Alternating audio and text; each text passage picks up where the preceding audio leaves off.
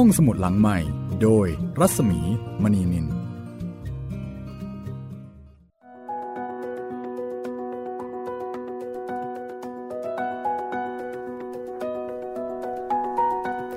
วัสดีค่ะ ได้เวลาเปิดทำการของห้องสมุดหลังใหม่ ห้องสมุดแห่งนี้ที่ต้อนรับคุณฟังทุกท่านอีกครั้งหนึ่งนะคะ สวัสดีค่ะคุณจิตรินคะคารวะท่านอาจารย์ เอ้ยไม่ใช่สวัสดีครับพี่มีครับ อ๋อ เจ้าเฮงเจีย ติด character ซะแล้ว เจ้าชักจะไปกันใหญ่ซะแล้ว เดี๋ยวนี้ฝันยังฝันเห็นกล้วยเลยครับจริงๆจริง ๆ แล้วคุณจิตรินนี่เป็นทั้งเฮงเจีย เป็นทั้งโป้ยก่าย แล้วก็เป็นทั้งซัวเจ๋ง แต่โป้ยก่ายซัวเจ๋งนี่บทบาทค่อนข้างน้อย ครับนานๆได้ได้เป็นตัวนั้นสักทีหนึ่งค่ะ เพราะฉะนั้นก็จะสลับไปมาระหว่างโป้ยก่ายระหว่างโป้ยก่ายครับ กับเฮงเจีย กับเฮงเจียครับ ชอบตัวไหนมากกว่ากันเนี่ย โอ้โห ถ้าพูดถึงความชอบจริง ๆ ชอบปุ้ยก่ายมากกว่านะพี่ มันท้าทายดี พูดง่ายๆคือมันมันปากหมูปากหมาจริงๆครับพี่ คือมันแบบว่าสนุกกว่าการพากพระเอกเยอะเลยใช่ไหมใช่ครับ คุณผู้ฟังคะก็เราทีมงานของเรานะคะ ก็มีสองคนเนี่ยแหละค่ะ ครับผม มีเสียงจะกี่สิบเสียงก็อยู่ตรงนี้นะคะ เพราะฉะนั้นก็จะเป็นผลดีกับคุณผู้ฟังในการที่จะได้ใช้จินตนาการเพิ่มเติมค่ะ อันนี้ถือว่าเป็นข้อดีนะของการใช้อของการฟังสื่อเสียง เพราะว่าการฟังสื่อเสียงเนี่ยมันมีแค่เสียงไงคะครับ เพราะฉะนั้นตามหลักวิชาการนะคะ สมองของเราจะต้องจินตนาการ แล้วเมื่อสมองของเราต้องใช้จินตนาการในการสร้างเรื่องราวจากเสียงที่ได้ฟัง สมองของเราก็จะ เหมือนกับว่ามันจะมีการขยายเครือข่ายสาขา พูดง่าย ๆ ว่ามันจะเป็นผลดีต่อสมองของเราโดยเฉพาะอย่างยิ่งนะคะ กับเด็กๆค่ะ ถูกต้องเลยครับพี่ มีงานวิจัยนะคุณจิตรินว่าการฟังวิทยุคือแต่ก่อนเนี่ยเขาทำวิจัยกับวิทยุ แต่ว่าปัจจุบันอาจจะรวมไปถึงพวกพอดแคสต์พวกอะไรที่มันเป็นสื่อเสียงอะค่ะอ่าครับผมมีผลดีต่อสมองมากกว่า การดูสื่อที่มันแบบมีครบทุกอย่าง เพราะว่าสมองไม่ได้คิดอะไรแล้วอ๋อมันเหมือนรับเข้ามาตรงๆเลยมันรับอย่างเดียวครับสมองก็นิ่งๆ แต่ว่าสื่อเสียงเนี่ยสมองมันได้คิด เหมือนกับเราฟังเฮ่งเจีย เราฟังโป้ยกายเฮ่งเจียกับโป้ยกายของคุณผู้ฟังแต่ละท่านไม่เหมือนกันครับเฮงเจียของคุณจิตรินก็อาจจะเป็นอีกแบบหนึง่งเฮงเจียของท่านอาจารย์ก็อาจจะเป็นอีกแบบหนึง่งครับผมเราก็จะจินตนาการไม่เหมือนกัน อันนี้คือเป็นของใครของมันนะคะจินตนาการนั้นสวยงาม และนั่นก็จะช่วยในเรื่องของการกระตุ้นพัฒนาสมองด้วย คือจะบอกว่าฟังห้องสมุดหลังใหม่นะคะ ฟังวิทยุไทย PBS เนี่ยไม่ใช่ว่าได้แต่ความรู้อย่างเดียวนะ ได้บริหารสมองด้วยค่ะ บริหารสมองและบันเทิงไปด้วยกัน ได้ครบจบหลายอย่างเลยนะคะครับผม9นาฬิกาถึง 10นาฬิกาค่ะ แล้วก็วันนี้ถึงตอนที่ 34 แล้ว ใช่แล้วครับอีก น่าจะไม่เกิน 10 ตอนน่าจะจบเล่มแรกแล้วครับ ค่ะ ก็ยังสนุกอยู่นะยังสนุกอยู่พี่สถานการณ์ที่ได้เจอเจอเนี่ย มันก็จะมีอะไรแปลกใหม่ ไม่เหมือนเดิม ครับผม อย่างสถานการณ์นี้มีการแปลงเป็นเด็กนะคะ อ๋อ ใช่ ปีศาจแปลงร่างเป็นเด็กคราวก่อนแปลงเป็นผู้หญิง ซึ่งก็น่าสงสาร ไม่ใช่น่าสงสารคือแหมใครทำผู้หญิงนี่ก็ใจร้ายนะคะ ใช่ครับแล้วก็แปลงเป็นคนแก่ อันนี้ก็ยิ่งใจร้ายหนักถ้าใครทำเฮงเจียจัดการหมดเลยตีตายหมดเลยที่ตายหมด แต่คราวนี้แปลงเป็นเด็กน้อยค่ะ อายุเจ็ดขวบ โอ้โห อันนี้ยิ่งทำไม่ลงเลย อืม เพราะว่าพระถังซัมจั๋งเป็นนักบวช แล้วก็เป็นพระที่มีจิตใจเมตตากรุณาสูงด้วยนะคะ ครับ เอาละวันนี้เดี๋ยวเราจะมาฟังกันต่อค่ะ ว่าเจ้าปีศาจที่อยากจะกินเนื้อพระถังซัมจั๋ง อยากกินนักอยากกินหนา แล้วก็คิดหาอุบายวิธีต่างๆ เอามาหลอกล่อเนี่ยนะคะ คราวนี้ จะได้ผลแค่ไหนยังไง เฮงเจียจะกลายเป็นโจทย์ของพระถังซัมจั๋งอีกหรือไม่นะ ถ้าพร้อมแล้ว เราไปติดตามกันเลยค่ะกับสถานการณ์ล่าสุดนะคะ ของพระถังซัมจั๋ง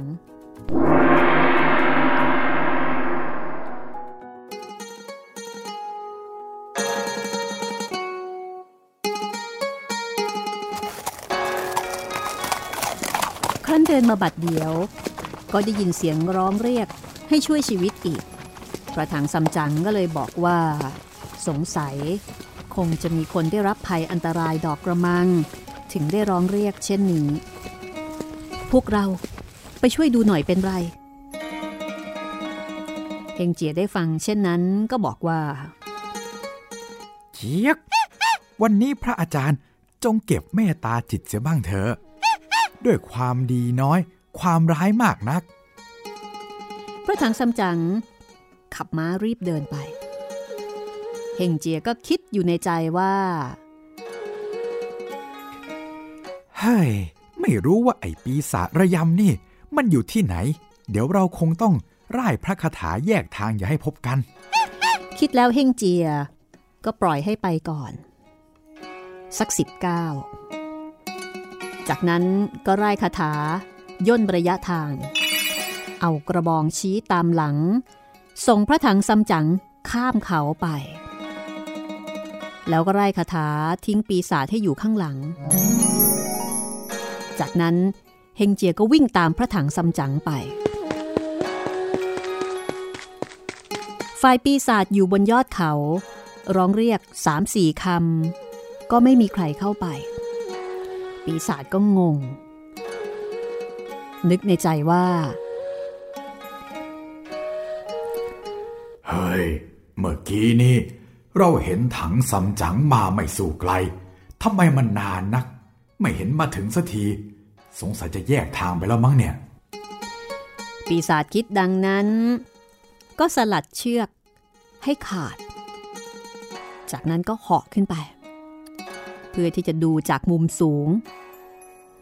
เฮงเจียแงนหน้าขึ้นดู ก็เห็นมีแสงสีแดงขึ้นอีก เฮงเจียก็วิ่งมาอุ้มพระถังซัมจั๋งลงจากม้า แล้วก็กำชับป้อยกายกับสัวเจ๋ง ว่าให้ระวังให้ดี ปีศาจมันมาอีกแล้วในขณะนั้นป้อยกายกับสัวเจ๋งก็ตกใจ ถืออาวุธล้อมพระถังซัมจั๋งไว้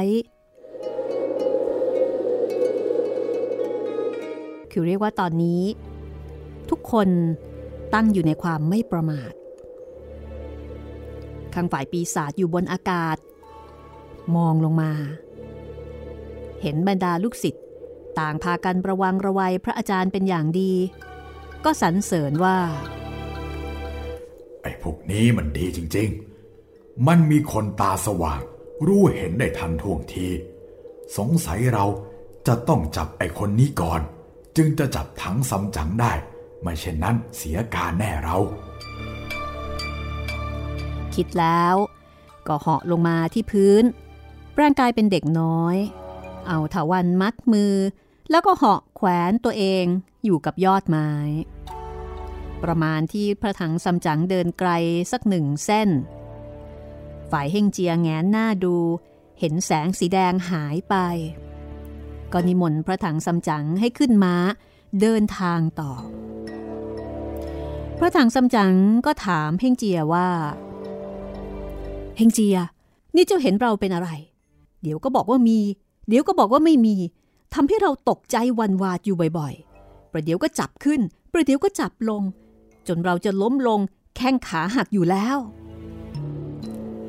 อาจารย์ แข้งขาหักนะยังแก้ได้ แต่ถ้าปีศาจมันจับไปจะไปค้นหาที่ไหนพระถังซัมจั๋งได้ยินเฮงเจียบอกเช่นนั้นก็โกรธกำลังจะภาวนาคาถาให้มงคลรัดศีรษะเฮงเจีย แต่สัวเจ๋งอ้อนวอน อาจารย์ อาจารย์อย่าภาวนาเลยพระถังซัมจั๋งก็เลยขึ้นม้าเดินไป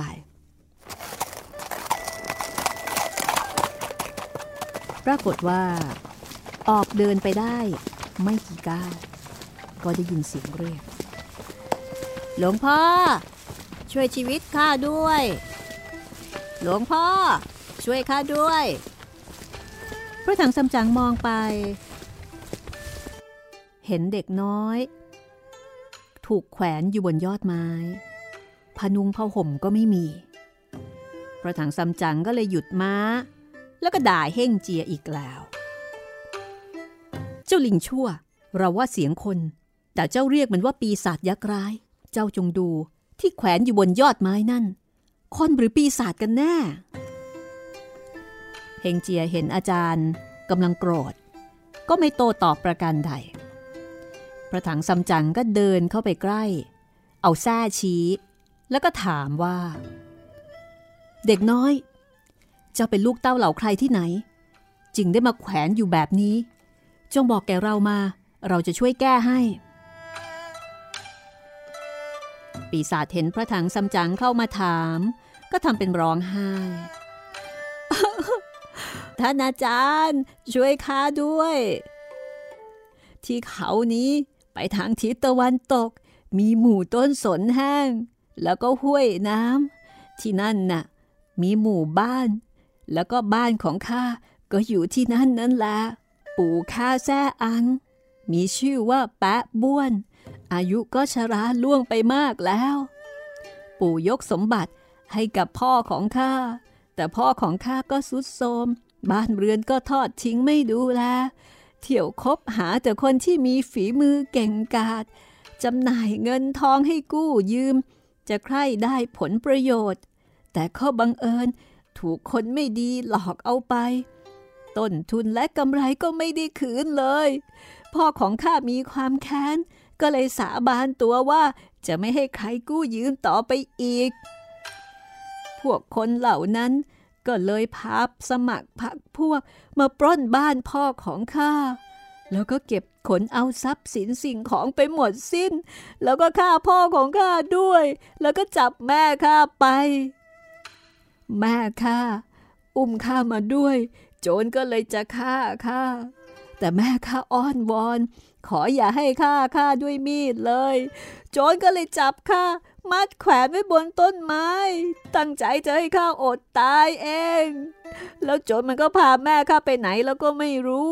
ข้าก็ต้องแขวนอยู่อย่างนี้มาสามวันแล้ว ไม่มีใครเดินมาเลยท่านมีเมตตาช่วยชีวิตให้ข้ารอดไป ถ้าข้าไปถึงบ้านข้าจะขายตัวแทนคุณท่าน จะไม่ลืมพระคุณท่านจนวันตายเลย พระถังสำจังได้ฟังดังนั้น ก็นึกสงสาร บอกโป้ยก่ายว่าให้ขึ้นไปแก้ เอาเด็กลงมาโป้ยก่ายก็ปีนขึ้นไป แต่เฮ่งเจียซึ่งยืนอยู่ข้างๆนั้น ก็อดไม่ได้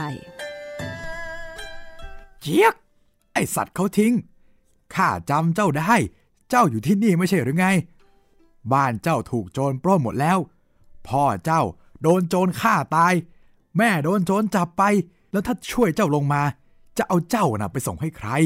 เจ้าจะเอาอะไรมาแทนคุณพวกข้าล่ะ ปีศาจได้ฟังเฮงเจียพูดดังนั้นก็ตกใจกลัว แล้วก็รู้ว่าเฮงเจียรู้ทัน ก็เลยแกล้งทำเป็นมารยาร้องไห้ แล้วก็คร่ำครวญต่อไป หลวงพ่อ ถึงแม้ว่าแม่กับพ่อของข้าตายก็จริงข้าไม่มีสมบัติเหลือแล้วก็จริง แต่ที่ทางเลือกสวนของข้าก็ยังอยู่นะญาติทั้งฝ่ายแม่ของข้าก็ยังมี ถ้าหลวงพ่อช่วยข้าให้รอดตายแล้ว ท่านไปบ้านข้าข้าจะเรียกญาติ ให้ช่วยขายไร่นะ เอามาสนองพระเดชพระคุณท่านางด้านโป้ยกาย เห็นเช่นนั้น ก็กล่าวกับเพ่งเจียในทำนองต่อว่าว่า โทพี่เฮงเจีย เด็กทารกตัวนิดเดียว พี่ไปถามอะไรมากมาย ช่วยมันมาก่อนละกันโป้ยไก่ก็ปีนขึ้นไป เอามิดโกนตัดเชือกที่มือที่เท้าปีศาจ ปีศาจก็ก้มหน้า ร้องไห้ไม่หยุดประถังซัมจังก็สงสาร เจ้าหนู จงขึ้นม้ามา เดี๋ยวเราจะพาเจ้าไปเอง หลวงพ่อ ข้าถูกมัดมือและเท้า เจ็บระบมไปทั้งตัวเลย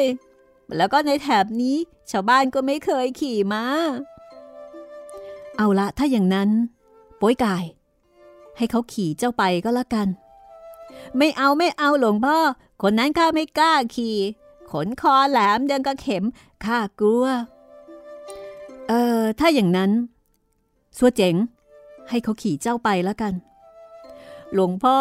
เมื่อวานนี้ โจรที่มาปล้นบ้านข้าก็หน้าคล้ายๆคนนี้ล่ะข้ากลัวข้าไม่กล้าขี่หรอกฮึมถ้าอย่างนั้น เฮงเจีย เจ้าให้เขาขี่ไปเถอะเจี๊ยกเจี๊ยกเจี๊ยกไว้ข้าจะให้ขี่ไปเอง ปีศาจได้ยินเช่นนั้นก็ดีใจ เฮงเจียลองจับขยับยกดู ก็พบว่าเจ้าปีศาจในร่างเด็กน้อย มีน้ำหนักประมาณสักสามช่างสิบตำลึง เฮงเจียหัวเราะจิกเกียกจิกเกียกเจ้าปีศาจเจ้าน่ะถึงที่ตายแล้ว เจ้าไม่สามารถมาหลอกข้าได้หรอกข้างฝ่ายปีศาจก็เรียกพระถังซัมจั๋งแล้วก็บอกว่า หลวงพ่อ ข้าเป็นลูกคนแท้ๆนะ แล้วข้าก็กำลังมีทุกข์ร้อนเคราะห์ร้ายอยู่ด้วย เจ้าน่ะเป็นลูกคน แต่ทำไมกระดูกจึงเบานักล่ะ เอาก็ข้ายังเป็นทารก กระดูกก็เล็ก แล้วก็ยังเด็กอยู่นี่นาเฮ้ย เอาเถอะเอาเถอะจะขี่ก็ขี่ไป แต่ถ้าจะขี้จะเยี่ยวน่ะบอกให้ข้ารู้ก่อนนะ จากนั้นเจ้าปีศาจ ก็ขึ้นขี่หลังเฮงเจีย เฮงเจียก็เดินตรงไปทางทิศตะวันตก โดยมีปีศาจขี่อยู่บนหลัง เฮงเจียก็นึกแค้นอยู่ในใจ คิดหาอุบายที่จะฆ่าปีศาจ ปีศาจเองก็รู้ความคิดของเฮงเจีย จึงร่ายคาถา อ้าปากคาบอากาศทั้งสี่ทิศ เป่ามนบนหลัง ให้หนักประมาณพันช่างปรากฏว่าเฮงเจียก็รู้สึกตัวเฮงเจียหัวเราะแล้วก็เลยถามว่าจิกเกียกไอเด็กผี เจ้าน่ะ มาทำมนต์อะไรบนหลังข้าเนี่ยทำไมถึงหนักอย่างนี้เนี่ยปีศาจกลัวเฮงเจียจะทำร้าย ก็ถอดรูปออกจากหลังเฮงเจียเหาะขึ้นยืนอยู่บนอากาศ ทิ้งรูปแปลงอยู่ที่หลังเฮงเจีย เฮงเจียก็ยิ่งหนัก เกิดความโมโห คว้าลากลงจากหลัง แล้วก็เอาร่างนั้นฟาดลงกับศิลา จนร่างน่วมราวกับแป้งขนม ฝ่ายปีศาจซึ่งอยู่บนอากาศ แลลงมาเห็นดังนั้น ก็อดโมโหไม่ได้ แล้วก็บอกว่า ไอสัตว์ลิงนี่มันถือดีนัก เวลานี้ถ้าเราไม่ตามจับถังซัมจั๋งเอาไว้ ช้าไป มันมีปัญญาขึ้นมา มันรู้ทันขึ้นมาก็จะลำบาก ปีศาจจึงไร้เวททำให้เกิดลมพายุใหญ่ หอบพัดดินทรายหินกรวดซัดสาดมาโดยแรง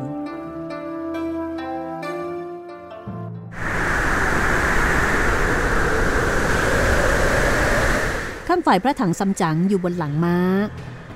เจอพายุเช่นนั้นก็เหลือจะทนทานได้โป้ยไก่สัวเจ๋งก็ก้มหน้าก้มตา ปิดตาเฮงเจียก็รู้ทันทีว่าไม่ใช่ลมพายุตามธรรมชาติ แต่เป็นลมพายุที่เกิดจากเวทมนต์คาถา ก็รีบวิ่งตามพระถังซัมจั๋งแต่ณเวลานั้นเจ้าปีศาจจับเอาพระถังซัมจั๋งไปเรียบร้อยแล้ว อีกไม่นาน ลมพายุก็หาย แสงตะวันก็ออกสว่าง เหมือนเดิม เฮงเจียเดินมาเรียกโป้ยกาย โป้ยกายก็ผุดลุกขึ้น แล้วก็บอกว่า เมื่อตอนเกิดพายุเมื่อกี้ข้าทั้งสอง ก็หลบหลีกไม่ได้ พระอาจารย์ก็ฟุบอยู่บนหลังมา้าแต่ตอนนี้ไม่เห็นได้ยินเสียงเลย ไม่รู้ไปอยู่ไหนแล้ว สงสัยลมพายุจะหอบไปแล้วสละมังเฮงเจียได้ฟังโป้ยกายพูด ก็บอกว่าเฮ้ยตั้งแต่นี้ไป ก็ตามแต่ใครจะไปไหนก็ไปกันแล้วกันโป้ยไก่ก็เลยบอกว่าถ้าเป็นอย่างนี้ก็รีบหาทางไปดีกว่าข้างฝ่ายสัวเจ๋งเมื่อได้ฟังดังนั้นก็เสียใจ ตกตะลึงไป แล้วก็กล่าวว่า พี่ๆพูดอะไรกันแบบนั้นเล่า พี่ไม่รู้สึกเลยไงว่าพวกเราเนี่ยมีโทษ ได้พึ่งพระกวนอิม ท่านสั่งสอนชักนำให้เข้าอยู่ในทางชอบธรรม เปลี่ยนชื่อ แปลงนามเคารพต่อพระพุทธศาสนา ก็ได้อธิษฐานตั้งจิต รักษาพระอาจารย์ถังซัมจั๋งไปใส่ที เพื่อแสวงหาความดี ลบล้างโทษที่ได้ล่วงไปแล้ว มาวันนี้พี่พูดอะไรไม่สมควรเลย จะมาเอาโทษมาทำลายล้างคุณความดีที่ได้ทำมานั้นน่ะ มันดีแล้วเหรอพี่ แล้วความดีที่พวกเราอุตส่าห์ทำกันมาเนี่ย มันจะไม่สูญเปล่ากันหมดเหรอเฮงเจได้ฟังซัวเจ๋งพูด ก็บอกว่าเจี๊ยก น้องพูดอย่างนั้นก็ถูก แต่เรื่องทั้งหมดเนี่ย มันเกิดจากอาจารย์ทั้งนั้นเลยนะ เพราะว่าท่านอาจารย์น่ะ แยกแยะคนดีกับคนเลวไม่ได้ จากนั้นเฮงเจียก็เลยบอกว่า ไอ้ลมพายุใหญ่เมื่อสักครู่นี้นั้น จริงๆแล้วก็คือปีศาจคือไอ้ปีศาจเด็กที่อยู่บนต้นไม้เฮงเจียรู้ว่านั่นคือปีศาจร้าย แม้ว่าป้วยกายกับซัวเจ๋งอาจจะไม่รู้คือไม่สามารถที่จะรู้ได้ เช่นเดียวกับพระถังซัมจั๋ง ก็ไม่รู้ คือรู้ไม่ทัน แล้วก็เข้าใจว่ามันเป็นมนุษย์ เฮงเจียบอกว่า เฮ้ยพี่จับมันฟาดลงกับหินแล้ว มันก็ถอดรูปหนีไป จึงได้บันดาลให้เกิดลมพายุใหญ่ มาหอบพระอาจารย์ไป เราเนี่ยแค้นเหลือที่จะแค้น ในข้อที่เธอไม่เชื่อฟังเราเลย เฮงเจียก็บ่นว่าทุกๆครั้ง พระอาจารย์คือพระถังซัมจั๋งนั้น มักจะเข้าข้างปีศาจตลอดเลยทำให้เฮงเจียเบื่อเหลือเกิน ทั้งน้อยใจ ทั้งเบื่อ อยากจะหาทางกลับให้รู้แล้วรู้รอดไป แม้ว่าสัวเจ๋งจะมีจิตคิดดังนั้น แต่ในสถานการณ์เช่นนี้ ก็ควรจะรีบไปค้นหาปีศาจเพื่อที่จะหาทางช่วยเหลือพระอาจารย์ถังซัมจั๋ง คือเฮงเจียก็บน่นแต่พอบ่นเสร็จแล้ว ก็โอเค ก็ไปช่วย เหมือนเดิมโป้ยกายก็เลยบอกว่า ใช่แล้วพี่ ไปกันเถอะ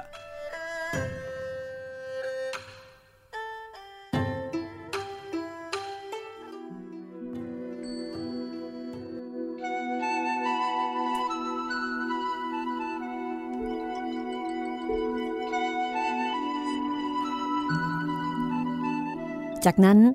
ต่างคนก็พร้อมใจกัน รวบรวมข้าวของจูงม้า แล้วก็เดินตัดเข้าป่าไป เพื่อที่จะตามหา พระถังซัมจั๋งช่วยมาให้พ้นจากเงื้อมมือของปีศาจร้ายตามที่เฮงเจียได้กล่าวไว้ เรื่องราวจะเป็นอย่างไรต่อไป พักสักครู่ แล้วเดี๋ยวมาตามฟังกันต่อนะคะ กับไซอิ๋วตอนที่ 34 บทประพันธ์ของอูเฉิงเอินสำนวนแปลของนายติ่น เรียบเรียงโดยเทียนวันสำนวนแปลในสมัยรัชกาลที่ 5 นะคะ แล้วก็จัดพิมพ์โดยสำนักพิมพ์สร้างสรรค์บุ๊กส์ค่ะ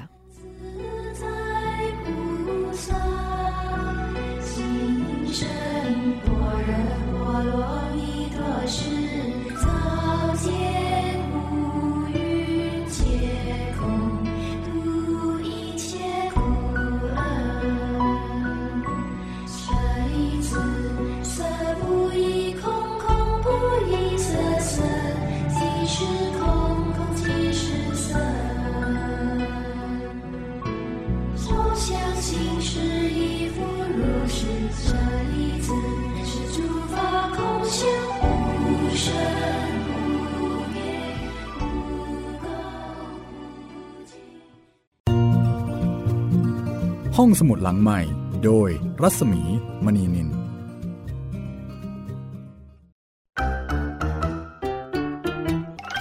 เทิร์นเพลงฮิต ฟังเพลงเพราะกับเรื่องราวทางดนตรีที่ต้องฟัง ทุกวัน 14 นาฬิกา 3 รายการดีที่ให้มากกว่าแค่ฟังเพลง วันจันทร์ถึงศุกร์เพลงสากลเก่าบอกเรื่องผ่านการเล่าจากเพลงและศิลปิน ในรายการดนตรีการโดยบรรยงสุวรรณพอง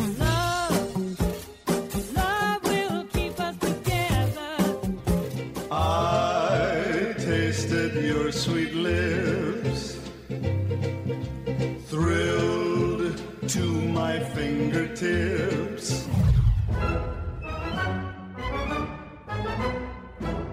วันเสาร์ชั่วโมงดนตรีและเพลงคลาสสิก ที่เล่าผ่านคนดนตรี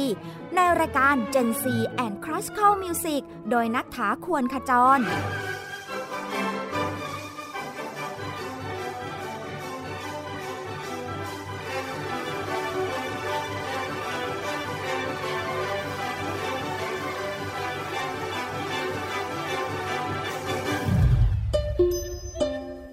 วันอาทิตย์เปิดความรู้และประวัติเส้นทางดนตรี ในเอเชียตะวันออกเฉียงใต้ ผ่านการเล่าและเล่น ในรายการเพลงดนตรีวิถีอาเซียน ASEAN Music Ways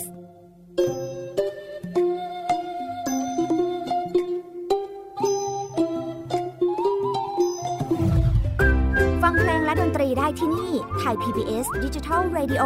หรือทางออนไลน์ผ่านแอปพลิเคชันไทย PBS Radio และ w w w t h a i PBS Radio com ไทย PBS Digital Radio สถานีวิทยุดิจิทัลจากไทย PBS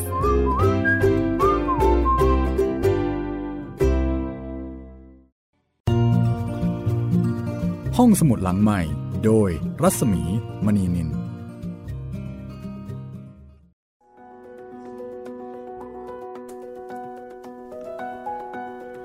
เข้าสู่ช่วงที่ 2 นะคะ ของห้องสมุดหลังใหม่กับใส่อิ๋วตอนที่ 34 ค่ะ ถ้าเราเจอหัวหน้าแบบนี้มันก็น่าน้อยใจ น่าท้อใจเหมือนกันนะคะ ใช่พี่พูดอะไรไปไม่เชื่อเลย แล้วก็ด่าเราอีกต่างหาก ใช่โอ้โหแย่เลยทั้งทั้งๆที่คนที่ถูกด่าเนี่ยเป็นคนที่มีความสำคัญ แล้วก็เป็นคนที่ทำงานหนักที่สุดครับเออในสถานการณ์ของการทำงานจริง ๆ บางที ก็อาจจะเจอเจอแบบนี้ได้อยู่บ่อยๆ เหมือนกันนะคะ ครับผม แต่ก็พอจะเข้าใจนะครับ เพราะว่าเอ่อด้วยวิธีการของเฮงเจียเนี่ยอาจจะไม่ค่อยโอเคเท่าไหร่ในการแบบจะบอกว่าเอ้ยตัวเนี้ยเป็นปีศาจนะ อะไรอย่างนี้ คือเฮงเจียรู้อยู่คนเดียว ใช่ครับ เหมือนกับคนที่อาจจะทำงานหนัก แต่ว่าตัวเองแบบรู้อยู่คนเดียวรู้งานอยู่คนเดียวครับ คนอื่นมองไม่ออกว่าจริง ๆ แล้วเนี่ย มันต้นสายปลายเหตุมันยังไง ใช่ หัวหน้าก็มองไม่ออก และที่สำคัญก็คือว่า หัวหน้ากับลูกน้องคนนี้นี่เออคนละเรื่องกันเลยครับ คนละบุคลิก คนละวิธีคิดกันเลยนะคะ mindset แตกต่างกัน แตกต่างกันอย่างสิ้นเชิงครับ คนที่พูดน้อยที่สุดนี่คือสูเจ๋งนะครับสูเจ๋งนี่ก็นานๆ จะเอ่ยมาสักทีหนึ่งเรียกว่าเป็นกาวใจของกลุ่มดีกว่าครับเอ่อเป็นพวกที่เอ่อไม่เอาเรื่องเอาราวกับใครครับ แล้วก็คอยช่วยเหลือดูแลนะคะ คุณกำลังติดตามไซอิ๋วซึ่งเป็นหนึ่งใน 4 สุดยอดวรรณกรรมจีนค่ะ อันนี้เราก็คุยกันเล่นๆนะคะ ในบริบทที่เราอาจจะเจอในชีวิตประจำวัน แต่จริง ๆ แล้วเรื่องของไซอิ๋วนี้สามารถที่จะตีความได้หลากหลายมิตินะคะ ตีความในเชิงธรรมะ ลึกๆก็ได้ในระดับที่ลึกซึ้งเลย จะฟังแบบสนุกสนุกๆ เอามันก็ได้เช่นกัน เด็กๆก็ฟังได้นะคะ เพียงแต่ว่าบางตอนเนี่ยมันจะแอบมีความรุนแรง เวลาที่เฮงเจียไปจัดการกับปีศาจนะคะ อย่างเช่นอ่าฉากที่จัดการกับปีศาจเนี่ยเราเราไม่ได้ถ่ายทอดทั้งหมดนะคะ เพราะว่าเอ่อในต้นฉบับนี่จะบรรยายเอาไว้แบบ ค่อนข้างจะถึงเลือดถึงเนื้อโอ้โหไร้กาจทีเดียวนะคะ เห็นภาพเลยครับ คือในเรื่องเนี่ยมันคือการจัดการปีศาจ ครับผม แต่ที่นี้ปีศาจบางทีก็อยู่ในร่างของผู้หญิง ในร่างของคนแก่ในร่างของเด็กนะคะ ดังนั้นถ้าคุณผู้ฟังอยากจะได้อัธรสแบบร้อยเปอร์เซ็นเต็มนะคะ ต้องมาอ่านเองค่ะ อันนี้เราก็ถ่ายทอดให้เป็นสื่อเสียงให้คุณได้ฟังกันแบบง่ายๆนะคะ เพื่อเป็นการจุดประกายให้คุณได้รู้จักวรรณกรรมดีๆ ในขณะที่เราอาจจะไม่มีเวลาอ่านเนาะ ใช่เลยครับพี่เราก็มาเล่าให้ฟังก่อน อันนี้เป็นฉบับของสำนักพิมพ์สร้างสรรค์บุ๊กส์นะคะฟังแล้วคิดเห็นอย่างไรนะคะ แจ้งผลการรับฟังแล้วก็บอกกล่าวพูดคุยกันได้ค่ะ ติดต่อมาได้ทาง fanpage Facebook ไทย PBS Radio นะครับ ทักมาทาง inbox ได้เลยครับผม ค่ะ หรือว่าจะมาทางแฟนเพจรัศมีมณีนินก็ได้เช่นกันนะคะ แล้วก็ที่ผ่านมาขอบคุณทุกความคิดเห็นค่ะอะเดี๋ยวเราไปตามต่อกันเลยก็แล้วกันนะคะ คุณจิตรินครับผม ว่า ตกลงพระอาจารย์เนี่ย โดนเจ้าเด็กผีนั่น จับไปที่ไหนแล้วนะคะแหมอันนี้ต้องเรียกว่าเด็กผีจริง ๆ ครับไอเด็กผี เด็กนรกเออเด็กใช่อารมณ์ประมาณนั้นเลยนะคะครับผมถ้างั้น ถ้าคุณผู้ฟังพร้อมแล้ว เราไปตามกันต่อเลยค่ะ《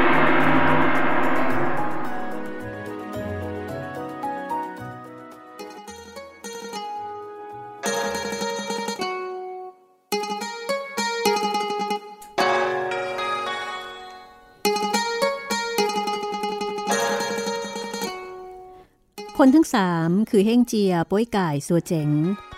เดินมาได้ประมาณร้อยเส้นเศษ ก็ไม่ได้เห็นข่าวคราวร่องรอยอะไรเลย ไม่พบพระถังซัมจั๋งเฮ่งเจียรู้สึกเดือดดานในใจ จากนั้นก็เพ่นขึ้นไปบนเพิงผา แล้วก็ร้องตะหวาด เจี๊ยก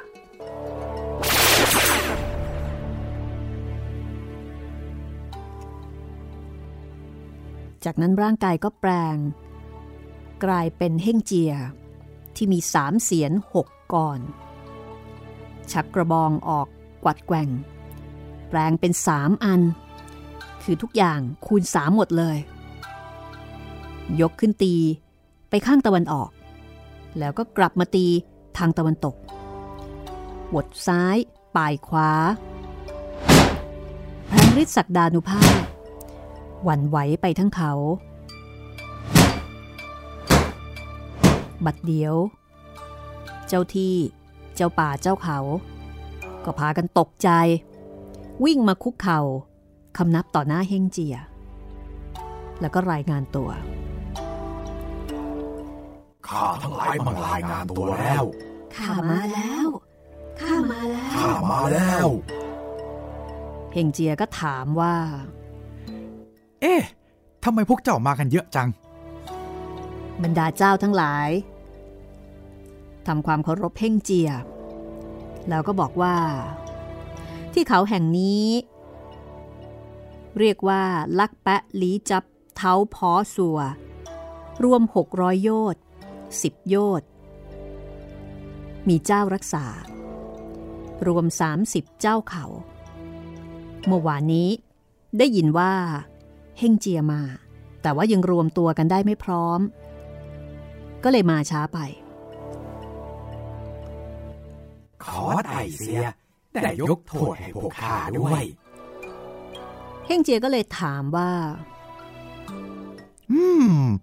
บนเขานี้ มีปีศาจผีร้ายอะไรสักเท่าไหร่ พวกเจ้ารู้ไหมเนี่ย มีอยู่ตนเดียว แต่มันได้ทำพวกข้าเหลือทน มันทำจนไม่มีถูกเทียนและผูกเส้นไหวไม่พอกินไม่พอนุ่งห่มเพราะไอ้ปีศาจตัวนี้ตัวเดียวเลยทำให้เดือดร้อนกันไปหมดเฮงเจียก็เลยถามว่า แล้วไอ้เจ้าปีศาจที่ว่านั่น มันอยู่ที่ไหน บรรดาเจ้าป่าเจ้าเขาก็เลยบอกว่า ที่ดงไม้สนแห้ง มีห้วยน้ำไหล ข้างตำบลนั้น มีที่หนึ่งเรียกว่าถ้ำห้วยคุณต๋อง ปีศาจนั่นอยู่ในถ้ำนั่นเอง แต่มันมีฤทธานุภาพมาก มันจับพวกข้าไปใช้การอยู่เนืองนิด แล้วก็เก็บเงินค่าสวยอะไรก็ไม่รู้ด้วย เฮงเจียได้ฟังเช่นนั้น ก็แปลกใจ เอ๊ะ พวกท่านเป็นเทพาอารักษ์ จะมีเงินมีทองอะไรที่ไหนกัน บรรดาเจ้าป่าเจ้าเขาก็บอกว่า จริงของท่าน เงินทองไม่มีจริง ก็ต้องจับละมั่งกวางทราย เอาไปให้มันแทนเงิน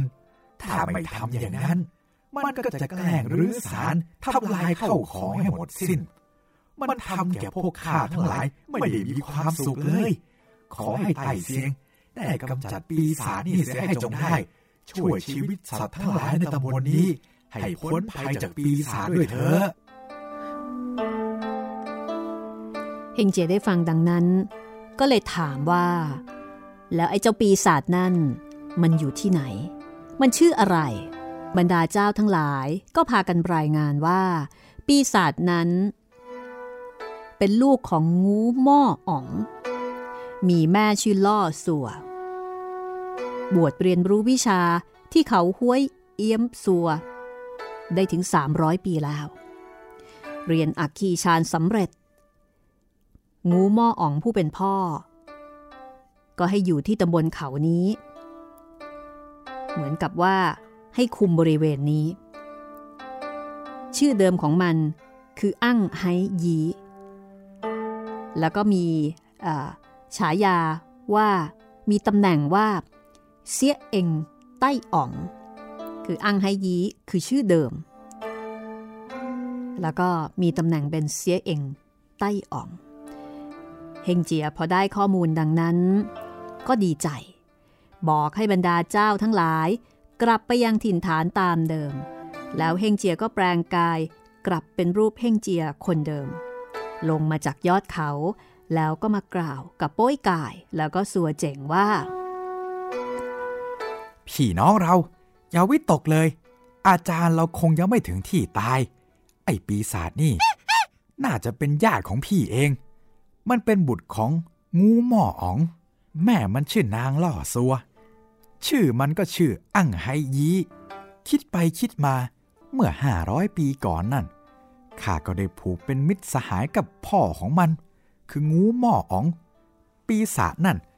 ถ้าคิดตามจริงแล้ว มันก็ต้องเรียกเราว่าเป็นอา มันที่ไหน จะฆ่าอาจารย์ได้ เรารีบตามไปเถอะสัวเจ๋งได้ฟัง ก็หัวเราะ แล้วก็บอกกับเฮงเจียว่าโถพี่สามปีไม่ได้ไปมา ญาติก็ขาดกันแล้วโถพี่ นี่ไม่ได้เจอมาเป็นห้าร้อยปี มันคงจะจำพี่ไม่ได้แล้วมั้งเฮงเจียก็บอกว่า อืม ถ้าจำเราไม่ได้ จะฆ่าอาจารย์มันก็คงยังไม่ฆ่า พี่น้องทั้งสามคือเฮงเจียโป้ยไก่สัวเจ๋ง พูดกันดังนั้นแล้ว ก็พากันเดินทางไป ตามหาพระถังซัมจั๋งไป เดินมาได้ประมาณ 200 เส้น ก็เห็นดงไม้สน แล้วก็มีลำห้วย ซึ่งมีน้ำใสไหลเชี่ยวแรง ที่ปลายลำห้วยนั้น มีสะพานหิน ข้ามไปจนกระทั่งถึงถ้ำเฮงเจียโป้ยก่ายสัวเจ๋งยืนพิจารณาดู ก็รู้ได้ทันทีว่า น่าจะเป็นที่อยู่ของเจ้าปีศาจแน่ๆเฮงเจีย ก็เลยเรียกสัวเจ๋ง นี่น้องโซเจ๋ง จูงม้ากับแหบไปแอบตรงชายป่าโน่น แล้วก็ระวังตัวไว้ให้ดีนะ เฮงเจียโป้ยกายต่างก็ถืออาวุธ เดินไปเที่ยวค้นหา เดินเลียบลัดเลาะตามลำห้วยขึ้นไป พอมาถึงสะพานศิลา ก็เดินข้ามไป แล้วก็เข้าไปในถ้ำ ก็รู้ว่า ปีศาจอยู่ในนี้แน่ ๆ แลไปเห็นแผ่นศิลา จารึกอักษร 8 ตัว จารึกว่า เขาเพาะซัว ห้วยโกช่วงกัน ถ้ำห้วยหุ่นต๋อง ข้างหน้าประตูถ้ำนั้น มีบริวารปีศาจกำลังฝึกซ้อมวิชาฝีมือกันอยู่ เฮงเจียเดินเข้าไปใกล้ แล้วก็ร้องตวาด สั่งว่า เฮ้ย เจ้าพวกนั้นน่ะ เจ้ารีบไปบอกนายเจ้าเลยว่า รีบส่งพระอาจารย์ของข้ามาโดยเร็ว พวกข้าจะได้ไว้ชีวิตทั้งถ้ำบรรดาปีศาจน้อยได้ฟังเฮงเจียพูดดังนั้น ก็รีบวิ่งเข้าไปในถ้ำเพื่อบอกนาย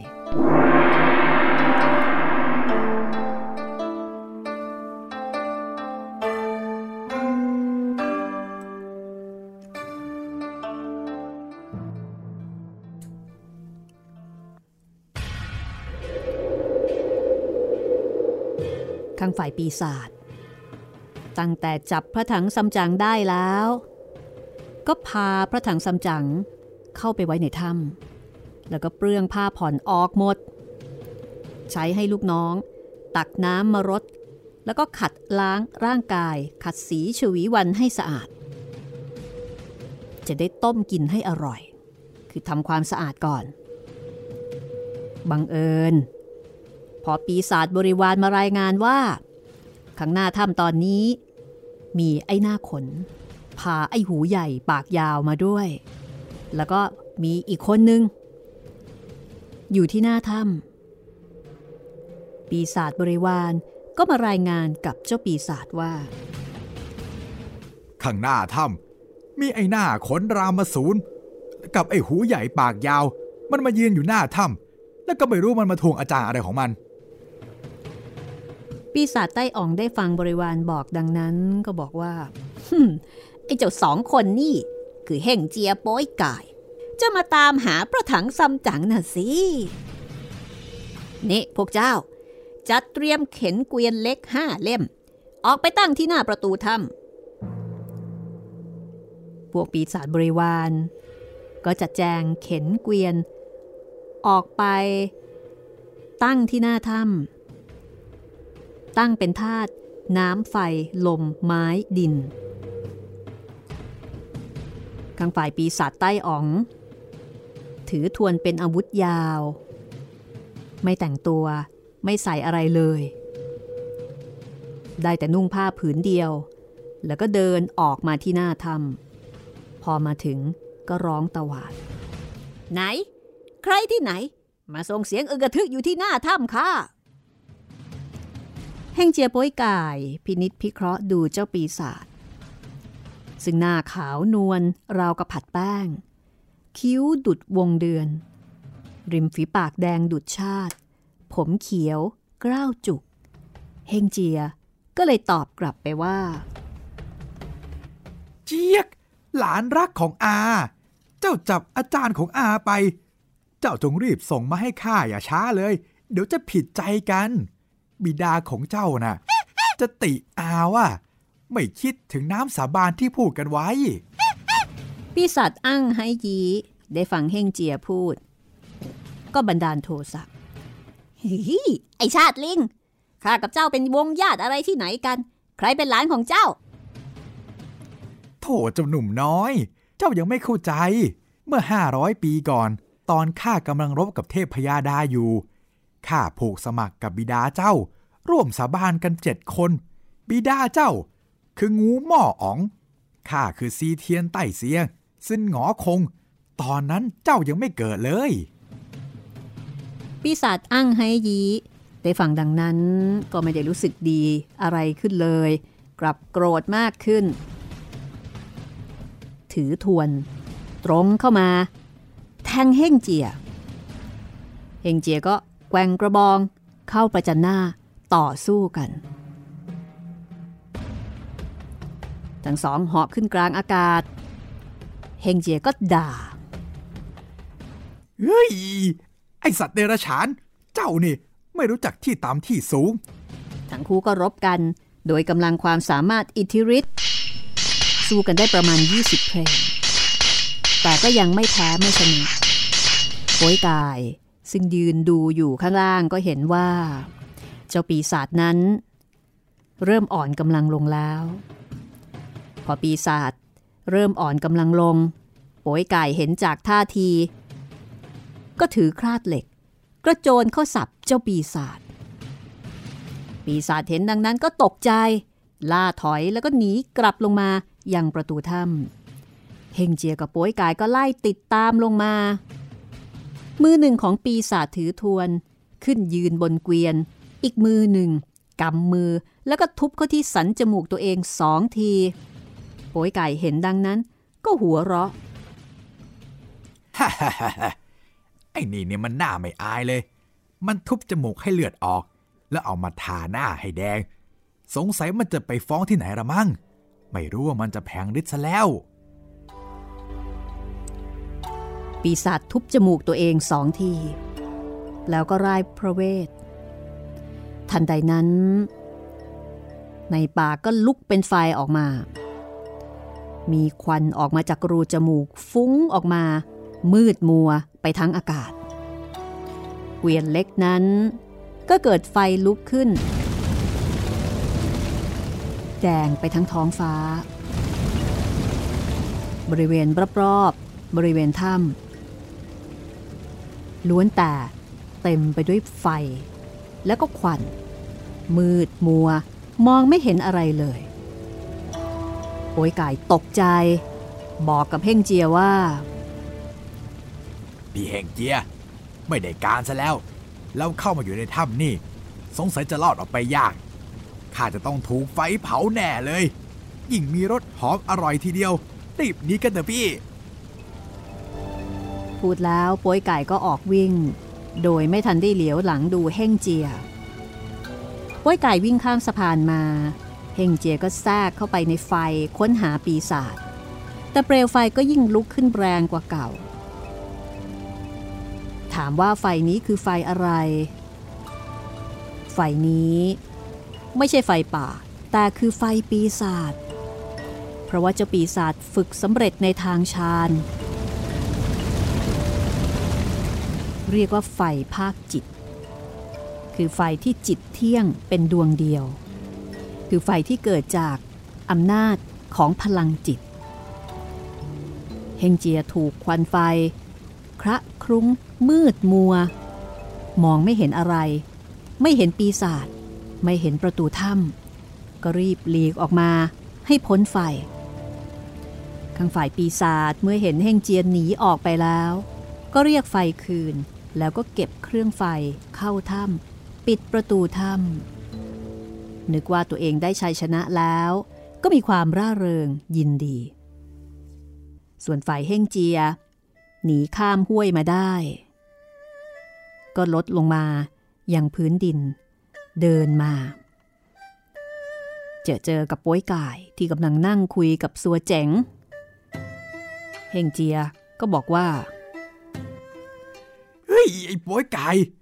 เจ้าในชาติหมูแท้ๆเลย เห็นไฟก็รีบหนีเอาตัวรอดมาคนเดียว ทิ้งข้าวไว้อย่างนั้นน่ะ เจ้าเป็นคนอีกหรือไงป้วยก่ายได้ยินเฮงเจียพูด ก็บอกว่าโถพี่เฮงเจียคำโบราณ ท่านพูดว่า ให้รู้เวลาจึงจะเป็นคนเชี่ยวชาญได้ ไอ้ปีศาจไม่ใช่ญาติของพี่ พี่ก็พูดอยู่นั่นแหละ ว่ามันเป็นญาติของพี่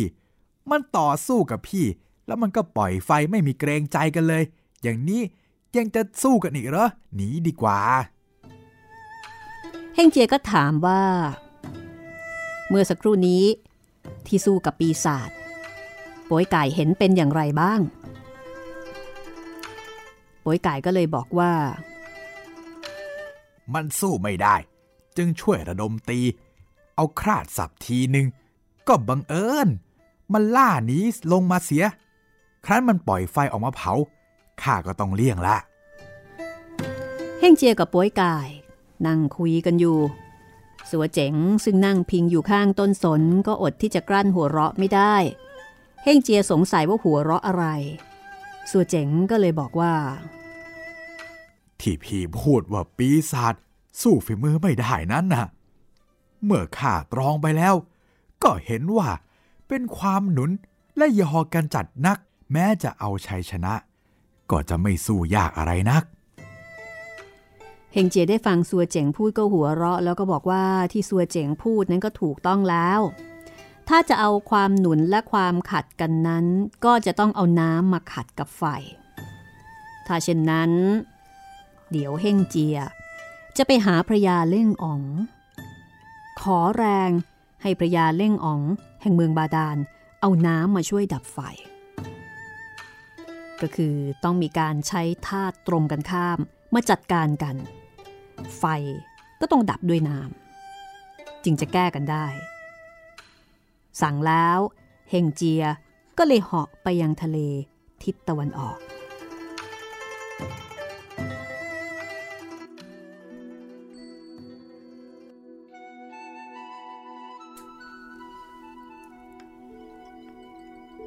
ไม่นานนัก เฮงเจียก็มาถึง รายคาถา แทรกน้ำลงไปยังเมืองบาดาล อันเป็นถิ่นที่อยู่ของพระยาเล่งอ๋อง มาขอความช่วยเหลือจากพระยาเล่งอ๋องอีกแล้ว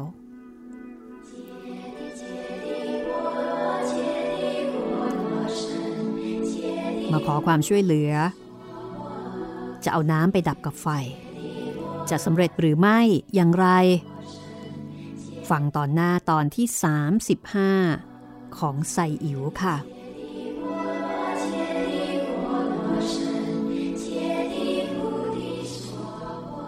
คุณฟังคะ ถ้าคุณเพิ่งจะติดตามห้องสมุดหลังใหม่ นอกเหนือจากเรื่องไซอิ๋วแล้ว ยังมีเรื่องอื่นๆอีกมากมายหลายเรื่องนะคะ รอคุณอยู่ที่ www.thaipbsradio.com พร้อมทั้งช่องทางอื่นด้วยค่ะ ยังมีทางแอปพลิเคชันไทย PBS Radio แอปพลิเคชัน Podcast นะครับ พิมพ์คำว่าห้องสมุดหลังไม่ลงไปเลย แล้วก็ YouTube Channel ไทย PBS Radio นะครับ แล้วพบกันใหม่ ตอนต่อไปนะคะ สวัสดีครับ สวัสดีค่ะ 相，无生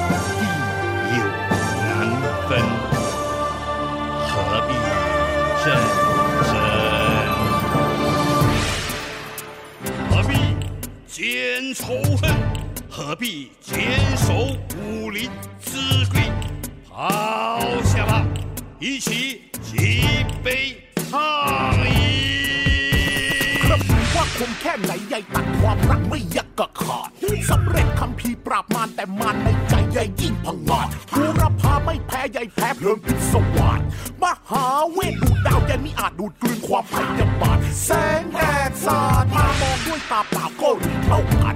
มีดสั้นดาบควรจะใช้ยาพิษกระบี่เก่าทัน มันตายเพราะอาวุธใดพอท่านแก่ไปก็ตายเหมือนมันหาได้มีใครจะอยู่ขับฟ้า อย่าจกเศรษฐีหรือจอมราชันและราชันนำข้าเห็นว่า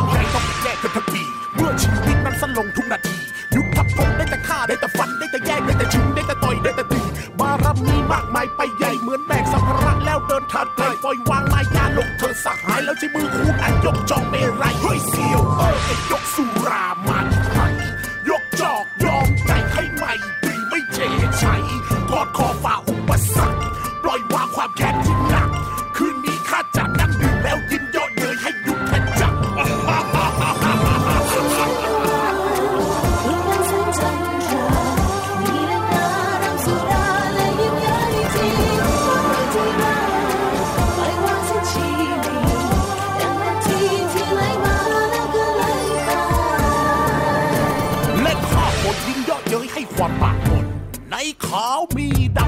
ำมีขาวทุกตัวคน แม้เป็นพักมานก็อาจมีดีในดวงกำมลชั่วช้าสา